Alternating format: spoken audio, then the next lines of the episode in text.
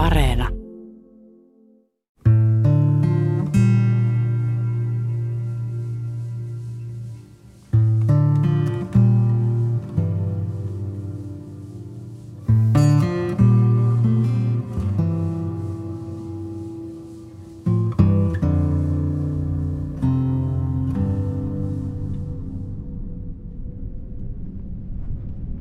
Joulukuisena iltana vuonna 2016 kolme naista viettää iltaa imatralaisessa ravintolassa. Illan päätteeksi he jäävät juttelemaan hetkeksi ravintolan edustalle. Silloin nuori mies lähestyy heitä kivääri kädessään ja surmaa naiset ampumalla. Yksi uhreista on Kaisa Juntusen pikkusisko, Katri.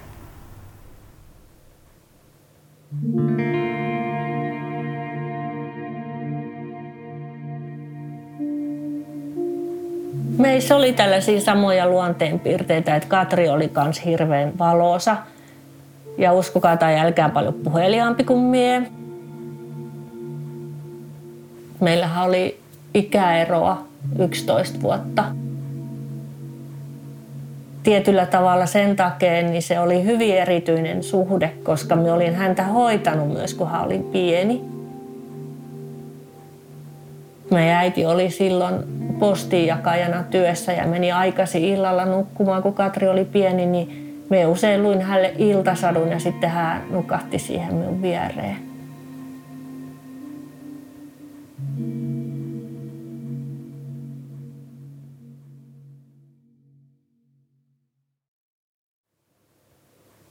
Yhdet kaveritkin oli käymässä meidän mökillä. Katri oli varmaan joku kahdeksan.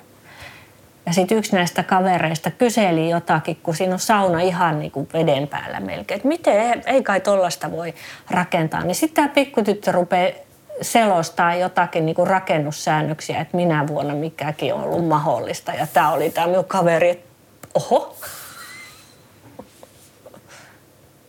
Osallistui keskusteluun ihan tasaverosena ja oli kärryillä uutisista ja ties mistä. Me olin joku sen vuoden ollut sanomalehti Etelä-Saimaassa ja Katri oli sitten justiinsa valmistunut ranskan ja englannin kielenkääntäjäksi. Sitten ehdotti hänelle, että eikö se ole sellainen valtiohallinnon harjoitteluraha, että varmaan Etelä-Saimaa ottaisi sellaisella töihin. Ja sitten hän tuli ja sen jälkeen sinne jäi, että osoittautui hyväksi nopeaoppiseksi toimittajaksi.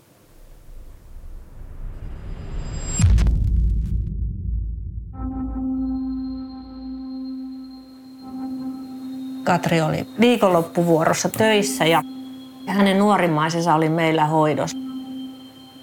Miehän olin itse lähes perheen kanssa Teneriffalle ja olin pyytänyt, että Katri sitten tuo matkalaukkuja lainaa samalla kun hakee lapsensa.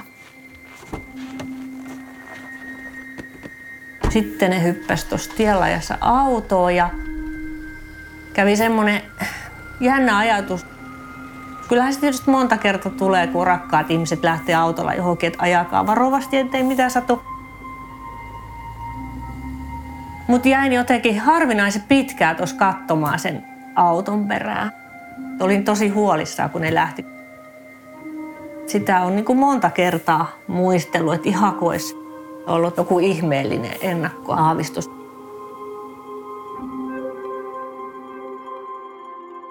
Kaisan lomaillessa Kanarian saarilla Katri Sisko lähtee Itä-Suomen sanomalehtimiesyhdistyksen teatterimatkalle Helsinkiin. Palattuaan Imatralle Katri jatkaa seurueensa kanssa illanviettoa paikallisessa ravintolassa. Oltiin siellä Teneriffalla ja iltasella, niin miehen ja tyttären kanssa siinä pelattiin korttia ja mentiin nukkumaan. Ja itsellä oli niinku sellainen olo, että pitäisi niinku katsoa kotopuolesta uutiset, mitä en yleensä koskaan tee lomalla. Eihän siellä silloin vielä mitään ollut. Mutta oli jotenkin sellainen kummallinen levoton olo.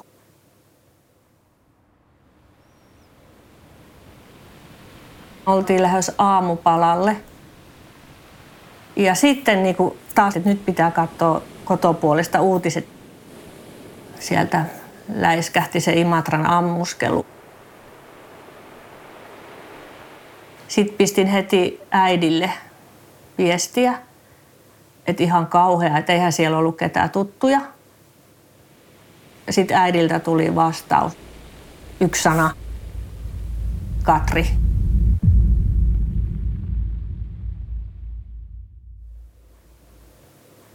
Me niinku tipuin polvilleni siihen hotellihuoneen lattialle. Sitten piti kävellä sinne aamiaishuoneeseen, missä oma tytär ja mies iloisena suunnitteli, että mitä tänään tehdään lomalla. Ja kuulemma minun naamasta näki heti, että nyt on jotain tapahtunut.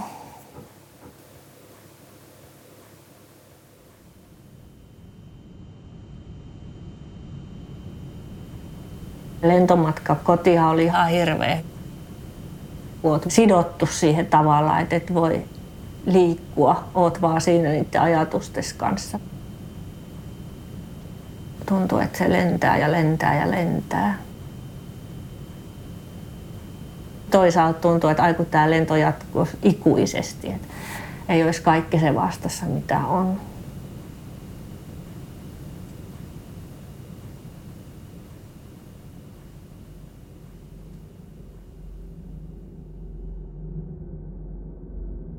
23-vuotias mies ottaa kotinsa asekaapista aseen ja ajaa autollaan Imatran keskustaan tarkoituksenaan surmata sivullisia. Katri ystävineen ovat ensimmäiset ihmiset, jotka ampuja kohtaa talvisella kävelykadulla. Millainen vaikutus sattumanvaraisella ja ennalta arvaamattomalla väkivallan teolla on Kaisan elämään?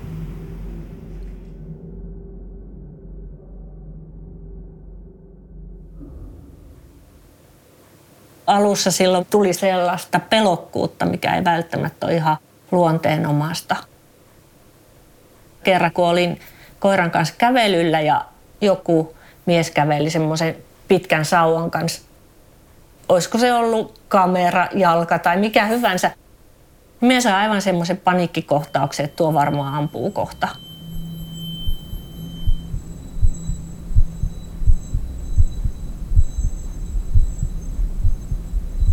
Lähdin ihan hirveätä vauhtia juoksemaan koiran kanssa. Lähellä asui yksi työkaveri, niin sinne niin kuin pakenin turvaa. Se, että sai turvallisuuden tunteen takaisin, niin siinä meni aika kauan. Eikä se varmaan koskaan palaa ihan samanlaiseksi. Sitä ajattelee, että maailmassa voi tapahtua ihan mitä vaan monta kertaa miettinyt sitä, että jos ei olisi oltu Teneriffalla, jos olisin ollut mukana sillä teatterireissulla, olisiko asiat mennyt toisin. Ja sitten oli se semmoinen tunne koko aika, että mietin vielä jotain Katrin puolesta. Mietin hänen puolesta jotain.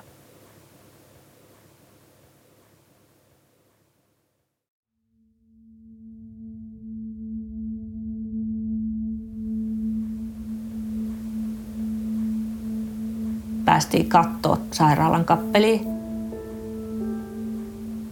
Siihen parkkipaikalle kun menin, niin tajusin, että minä olen mennyt sinne 11-vuotiaana katsoa, kun pikkusisko oli syntynyt. Ja olin maailman onnellisin, kun vihdoinkin sain pikkusiskoni. Nyt sitten oltiin tällaisessa liikkeellä. Siitä käynnistä on ihan valtavan vahvoja muistikuvia. Miltä ne käytävät näytti, minkälaisia ihmisiä siellä istui odotushuoneessa. Ja sitä oli kaikki aistit virittynyt ihan äärimmilleen. Ja sitten itse siellä kappelissa, niin Katristahan ei pystynyt näkemään kuin käden oli liinalla peitetty eikä saanut katsoa. Ja siinä tilanteessa se tunnehyöky se oli niin valtava. Sitten ajattelin, että jos se tekijä olisi tullut siihen huoneeseen silloin, niin en tiedä kuinka sen olisi käynyt. Me oli niin, kuin, niin täynnä semmoista energiaa. Kaikki mahdolliset tunteet, viha, rakkaus, suru, Sitten kun katteli näitä muita äitiä ja Katrin miestä ja lapsia, ei tuommoisessa tilanteessa kenenkään ikinä pitäisi olla. Ei ikinä. Sen hetken jälkeen niin ajattelin, että ymmärrän tällaisen vihan kierteen, että äkkipikastuksissa ihminen voi tehdä vaikka mitä ja voimat voi olla sellaiset, että ei tiennytkään, että on sellaiset voimat.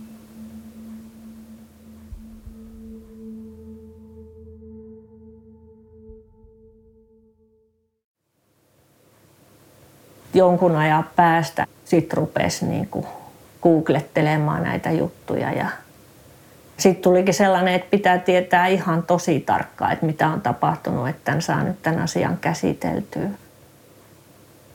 Et itse asiassa ne varmaan niin kuin ne raadollisimmat asiat ehkä puhuin terapeutin kanssa, koska nekin piti omassa päässä kuitenkin pyöräyttää ihan niin kuin mistä luoti meni, mistä tuli, mitä, mitä, mitä ihmiselle tapahtuu. Sitten ei hän kärsinyt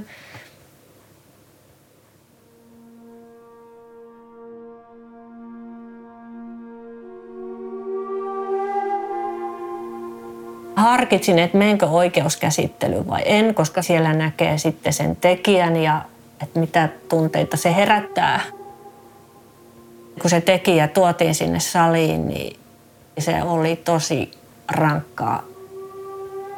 Mutta sitten katsoin sitä tekijää, niin kuin, että tuommoinen ressukka, että hyvänen aika. Että jotenkin se tyyppi, mikä sinne tuotiin, niin näytti vaan reppana. kun meitä itketti monta kertaa tosi paljon omaisia. Tekijä kääntyi niin vähän ihmeissä katsomaan, että mitä ne nyt siellä oikein.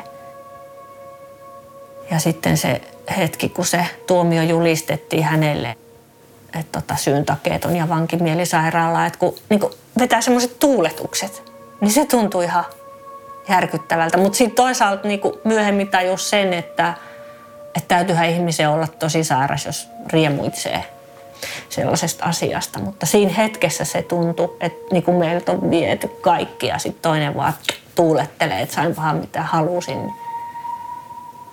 Niin se tuntui ihan kauhealta.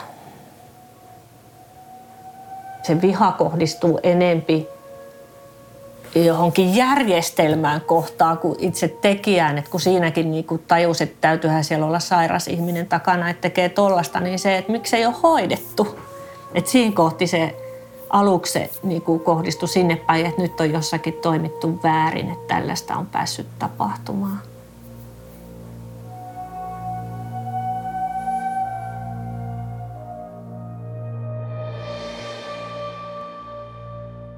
Syytetty oli kärsinyt aiemmin vankeustuomion tapon yrityksestä. Nyt hänet tuomitaan kolmesta murhasta, mutta määrätään syyn takeettomana pakkohoitoon. Käsittämätön teko järkyttää, mutta aiheuttaa samalla Kaisassa voimakkaan tarpeen tehdä asioille jotain, jotta Katrin ja muiden uhrien kuolema ei tuntuisi niin turhalta. Kun kuulin, että ketä nämä uhrit on ja tiesin kaikki sellaisiksi yhteiskuntaa rakentaviksi, hyviksi ihmisiksi, että heidän muistoa täytyisi vaalia jotenkin hyvän kautta – mentiin Uutisvuoksen toimitukseen hakemaan Katrin tavaroita. Siellä oli toisen toimittaja uhrin omaiset myös paikalla. Halailtiin ja täristiin ja ruvettiin kaikkea juttelemaan ja tämän toisen toimittajan miehellä oli ollut ihan samankaltaisia ajatuksia, että haluaisi, että hänen puolisostaan jää muisto, ei mitään patsasta tai monumenttia, mutta ehkä joku säätiö tai näin. Se oli se alkusysäys meidän yhdistykselle. Kolmannen uhrin perhe halusi myös tulla siihen mukaan. Päätettiin, että nyt pistetään hiat heilumaan saman tien, että jos tämän kanssa jää jossittelee, niin se ei toteudu koskaan. Hyvän kautta mielenterveyttä tukemaan tapahtuneen jälkeen, mikä johtui mielenterveysongelmista.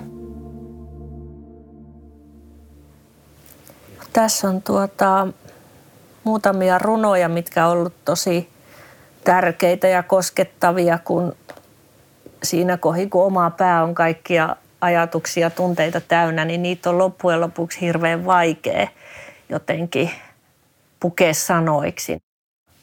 Onni onnettomuudessa. Se saattoi tapahtua, sen täytyi tapahtua. Se tapahtui aiemmin, myöhemmin, lähempänä, kauempana.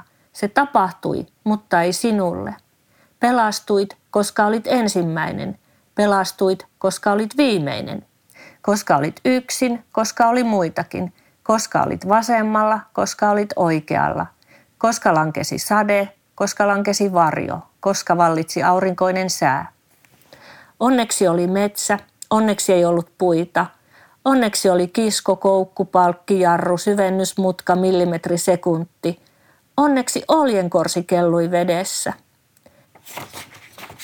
Tämmöinen. Jotenkin se on niin kuin siinä, että se on aivan täyttä sattumaa, mitä ihmiselle tässä maailmassa monta kertaa tapahtuu. Ja miten mei Katrille kävi. Se oli niin kuin vaan sattumien summa. Että tämä niin kuin runo oli yksi, mikä auttoi hyväksymään sen asian, että niin vaan nyt kävi. Se olisi voinut käydä kelle tahansa muulle, kuka oli sinä iltana liikenteessä siellä, mutta näin nyt vaan kävi. Ja että se jossittelu on vaan lopetettava.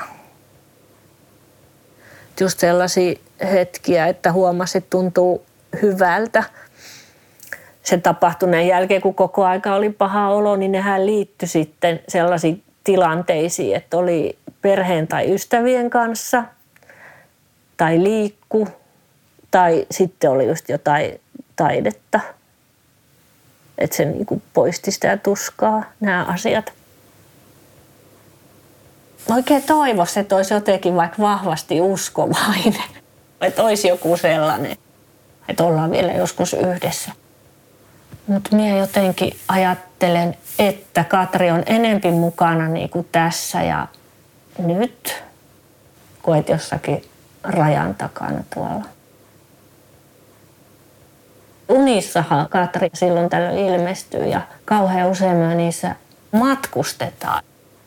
Katri on aina niissä unissa valtavan iloinen ja valoisa ja tuntuu, että hänelle ei ole mitään hätää pystynyt niin kuin tuntemaan Katrin tuoksun, sen parfymin, mikä hänellä oli, tai joku sellainen ominaistuoksu.